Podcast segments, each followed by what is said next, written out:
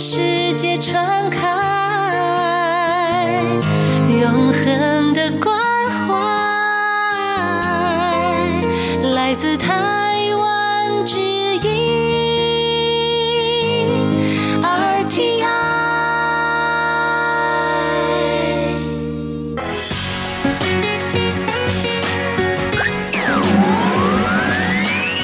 Quý vị đang đón nghe chương trình Việt ngữ Đài RTI truyền thanh từ Đài Loan. Mời các bạn theo dõi tiết mục Cẩm nang sức khỏe do Tố Kim thực hiện. Tiết mục Cẩm nang sức khỏe sẽ cung cấp những thông tin về sức khỏe cho các bạn tham khảo, chăm sóc tốt sức khỏe mình Hello, tôi Kim xin kính chào các bạn. Hoan nghênh các bạn đã đến với chuyên mục Cẩm nang sức khỏe ngày hôm nay. Các bạn thân mến, trong chuyên mục Cẩm nang sức khỏe hôm nay, tôi Kim xin chia sẻ với các bạn về đề tài cách chăm sóc sức khỏe trong giai đoạn hậu sản và làm sao để có thể kiềm hãm tốc độ tăng cân sau khi sanh. Để biết rõ nội dung chi tiết thì tôi Kim xin mời các bạn đừng bỏ qua nội dung chính của chuyên mục Cẩm nang sức khỏe ngày hôm nay nhé.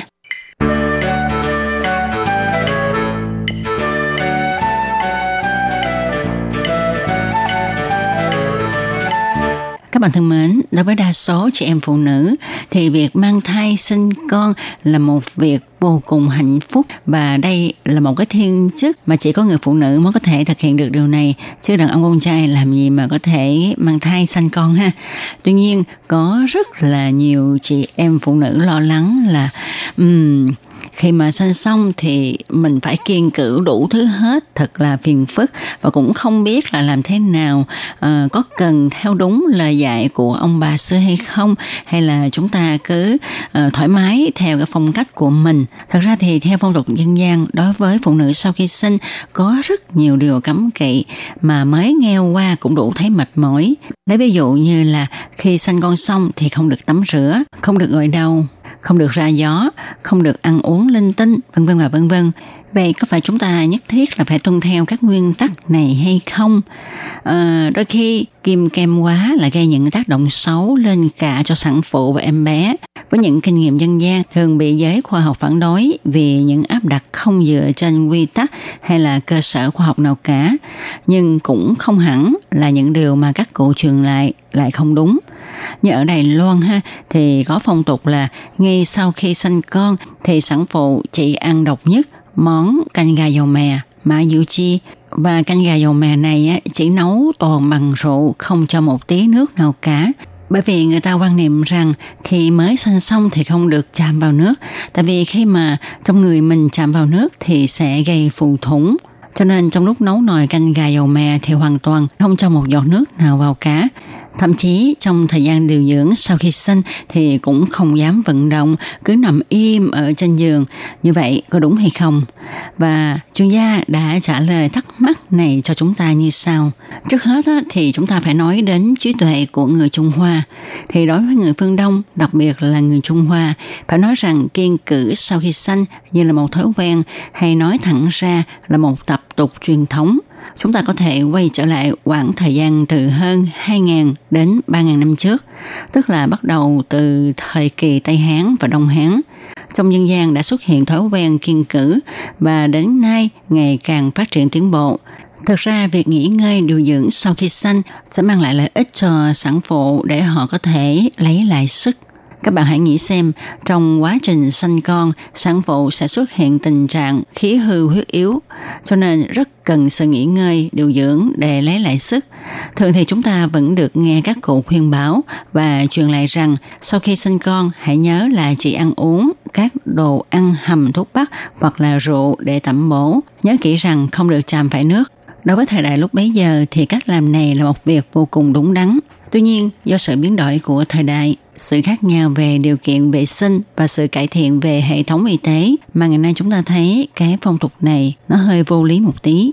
Các bạn có biết không, ngày xưa con người thật khó khăn để khai thác nguồn nước sạch, mà nước thì cần thiết cho cơ thể của sản phụ để thúc đẩy quá trình trao đổi chất – trong khi đó, đối với người xưa thì phải đi bộ thật xa để tới bờ sông lấy nước hoặc là khai quật nước giếng để sử dụng, thậm chí còn phải trải qua những quá trình đun sôi khá lâu. Thế nên ngày xưa các bà cụ đã sử dụng phương pháp uống rượu hoặc là nấu món ăn với thuốc bắc để bổ sung thể lực cho sản phụ. Chúng ta cũng nên biết là khi đem rượu đun sôi lên thì sẽ phân giải được thành phần nước và chất đường.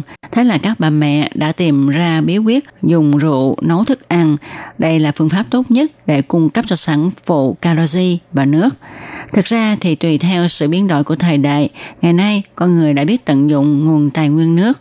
Nói cách khác là chất lượng nguồn nước cung cấp cho chúng ta là dòng nước sạch an toàn và nước có ý nghĩa sống còn đối với con người. Thiết nghĩ đối với sản phụ sau khi sinh, điều cần thiết nhất là phải hấp thu một lượng nước vừa đủ và thích hợp. Theo chuyên gia thì các bà mẹ không phải lo lắng tới vấn đề uống nước sẽ làm cho người bị phù. À, có nhiều bà mẹ nghe theo lời khuyên của các cụ là phải nằm trên giường 24 trên 24 giờ, không được động đậy. Và nếu như các thai phụ làm theo lời khuyên này thì sẽ khiến cho cái hiện tượng phù thủng khó hết hẳn. Bởi vậy cho nên chúng ta có thể trả lời vấn đề cũ để nói lên là ngày xưa không có dụng cụ y khoa tối tân, không có kỹ thuật tiên tiến, thậm chí ngay cả vết thương cũng không thể lành mau chóng. Do đó người ta lo cho vết thương bị ra máu, bị nhiễm trùng. Các cụ lớn tuổi mới dặn dò sản phụ lại nằm yên trên giường để nghỉ ngơi, tránh làm vết thương chảy máu. Đây cũng là một phương pháp tốt không có gì là sai trái cả. Thế nhưng còn hiện tại, ngành y phát triển vượt bậc, kỹ thuật khâu vết thương ngày càng tiến bộ, giúp cho sản phụ ít đau, vết thương mau lành, sẹo nhỏ, ít chảy máu, ít nhiễm trùng, bất kể là sản phụ sinh mổ hay là sinh tự nhiên, hiệu quả chữa lành vết thương thật là tốt. Và tất nhiên, sản phụ có thể tập thể dục thích hợp sau khi sanh sẽ mang lại hiệu quả là mất dần hiện tượng phù thủng, đồng thời giúp cho sản phụ tăng cường sự trao đổi chất trong cơ thể. RTI các bạn thân mến, sau khi mà nghe chuyên gia giải đáp thì chúng ta đã thấy được uh, không phải là những kiên cử của người xưa là sai lầm mà là đúng đắn đối với thời đại ngày đó. Còn bây giờ thì thời đại thay đổi thì chúng ta cũng thay đổi một tí ha. Xem cái nào thích hợp thì hãy giữ lại, cái nào không thích hợp thì chúng ta hãy bỏ nó đi. Và có một thắc mắc nữa mà nhiều chị em phụ nữ, nhất là những sản phụ cho con bú, hay thắc mắc là có phải ngực to thì sẽ có sữa nhiều hơn hay không? Và khi mà chúng ta ăn uống quá nhiều trong thời gian cho con bú thì nó sẽ làm tăng gánh nặng cho bầu vú của các bà mẹ. Chuyên gia đã giải đáp thắc mắc này như sau. Đứng về góc nhìn của bác sĩ chuyên khoa về vú mà nói thì có người có tuyến vú thông suốt, có người thì có cấu tạo mô mỡ dày để chống đỡ đôi vú. Nói một cách khác là thuộc dạng vú nghiêng về xu hướng nhiều mô mỡ hơn người. À, đối với người phụ nữ có thể chất như thế này thì một khi họ tiến hành phương pháp giảm cân chẳng những không giúp được gì cho các bộ phận khác trong cơ thể mà chỉ khiến cho bộ ngực của họ bị teo nhỏ Hình dạng lớn nhỏ của đôi vú không nhất định là ảnh hưởng đến sự tiết sữa. Sự thật trên lâm sàng, nhiều bà mẹ có bầu vú không to nhưng sữa tiết ra thật là nhiều, thậm chí còn thừa ra nữa. Cho nên các bà mẹ có bầu ngực nhỏ đừng quá lo lắng về lượng sữa của mình. Chỉ cần chúng ta cố gắng thì chắc chắn sẽ có sự phản hồi. Bởi vì trạng thái tiết sữa sẽ liên quan đến vấn đề phản xạ của cơ thể, hệ thống thần kinh, sự hợp nhất về cảm quan.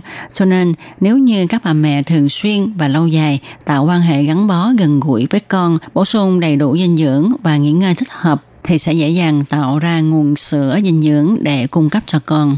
Một điểm nữa là nhiều bà mẹ đã đặt câu hỏi là nên sử dụng một vài loại thực phẩm để xúc tiến tuyến sữa của người mẹ hoạt động và tạo ra sữa nuôi con hay không thì ờ, trong dân gian cũng cung cấp rất là nhiều thông tin về phần này. Bất kể là đông y hoặc là tây y đều đưa ra nhiều thực đơn để lợi sữa cho sản phụ.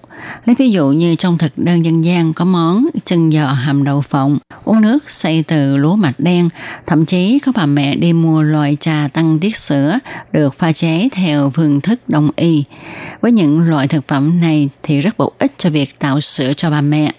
Khi các bà mẹ sử dụng những phương pháp này để tiết sữa thì hoàn toàn hợp lý. Tuy nhiên, điều cần thiết nhất là chúng ta phải nghỉ ngơi, dinh dưỡng thích hợp và uống đủ một lượng nước. Như vậy thì tuyến sữa vẫn có thể tiết ra sữa đầy đủ cho con bú. Chỉ cần chúng ta tránh gây ra tình trạng tuyến sữa bị bế tắc thì như vậy tất cả đều không thành vấn đề. Đối với các bà mẹ cho con bú sữa mẹ, một điều quan trọng mà mọi người nên chú ý đó là tránh không xảy ra tình trạng viêm tuyến sữa. Một khi chúng ta thấy ở trong bầu ngực của mình bất kỳ là ở nơi nào có cục cứng, thậm chí bị sưng đỏ, nóng đau thì đó là triệu chứng của viêm tuyến sữa. Chúng ta phải đi cho bác sĩ thăm khám ngay.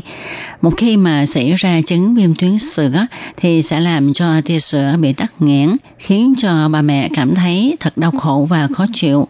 Ngoài cái đau này ra, đối với bà mẹ cái lo nhất là không thể tạo ra cho em bé một dòng sữa tốt nữa. Tất nhiên là sẽ ảnh hưởng đến tinh thần, tiếp tới là giấc ngủ và ảnh hưởng đến vấn đề giảm cân. Đó là điều mà khiến cho các bác sĩ rất là lo lắng. Nhắc đến việc giảm cân thì đây là một mong muốn của tất cả các chị em sau khi sanh. Và phương thức như thế nào thì chuyên gia cho biết là trong thời kỳ mới sinh em bé ngay từ 4 tuần đầu đến 6 tuần đầu phải tập thể dục nhẹ nhàng bởi vì sản phụ tập thể dục đều đặn sẽ xúc tiến sự nhu động trong đường ruột, khiến cho chất mỡ không bị tích trữ trong cơ thể. Các sản phụ không nên nằm trên giường suốt 24 trên 24 hoàn toàn không có một chút cử động nào cả sau khi sanh chúng ta vẫn phải vận động mà xem mình vận động theo cách nào cho đúng mực và đảm bảo sức khỏe. Lúc này thì sẽ cần tới nhân viên y tá hay hậu lý giúp đỡ các bạn. Điểm thứ hai là ngoài vấn đề tập thể dục ra, một điểm quan trọng nữa là chúng ta phải ăn uống như thế nào trong thời kỳ hậu sản. Có nhiều bà mẹ bảo rằng, ồ lo gì, tôi sẽ đặt trung tâm cung ứng thức ăn cho sản phụ là tiện nhất hay là mẹ ruột hay mẹ chồng của tôi sẽ chăm lo bồi bổ cho tôi.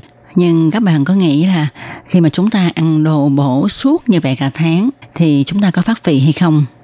Thực ra thì sau khi sanh ha, chúng ta nên à, để ý đến chế độ dinh dưỡng của mình trên tinh thần là chúng ta phải làm sao để mà hấp thu đầy đủ các vi sinh tố và chất đạm, tức là protein. Đặc biệt là chất đạm là thức ăn chủ yếu rất cần thiết trong thời kỳ từ 4 tuần đầu đến 6 tuần đầu sau khi sanh vì nó là một yếu tố để điều chỉnh một vài tổ chức và trạng thái trong cơ thể. Tiếp theo là sản phụ phải uống đủ lượng nước, phải ăn đủ thức ăn ngũ cốc, rồi thịt heo, thịt bò hay thịt gà là món ăn chính trong các bữa ăn.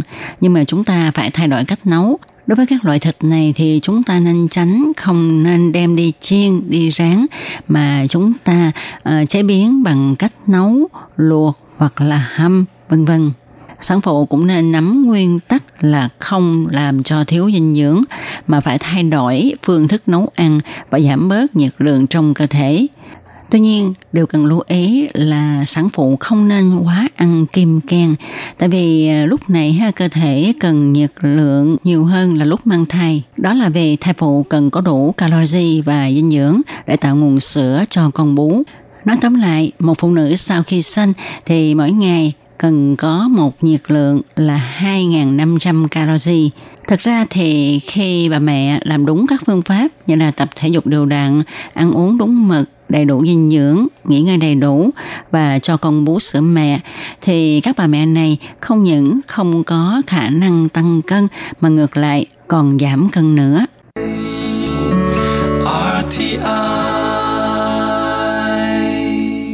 Các bạn thân mến, vừa rồi chúng ta đã cùng nhau tìm hiểu về cách chăm sóc sức khỏe sau khi sanh cũng như là cách làm thế nào để có thể nạp đủ năng lượng cho cơ thể, đủ dinh dưỡng để sản xuất ra sữa cho em bé bú mà không tăng cân.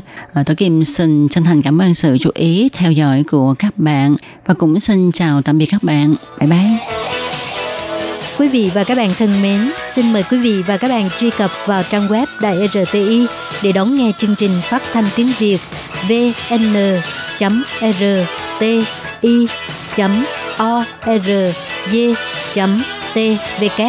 và cũng có thể truy cập FB fanpage của Ban Việt ngữ RTI tiếng Việt.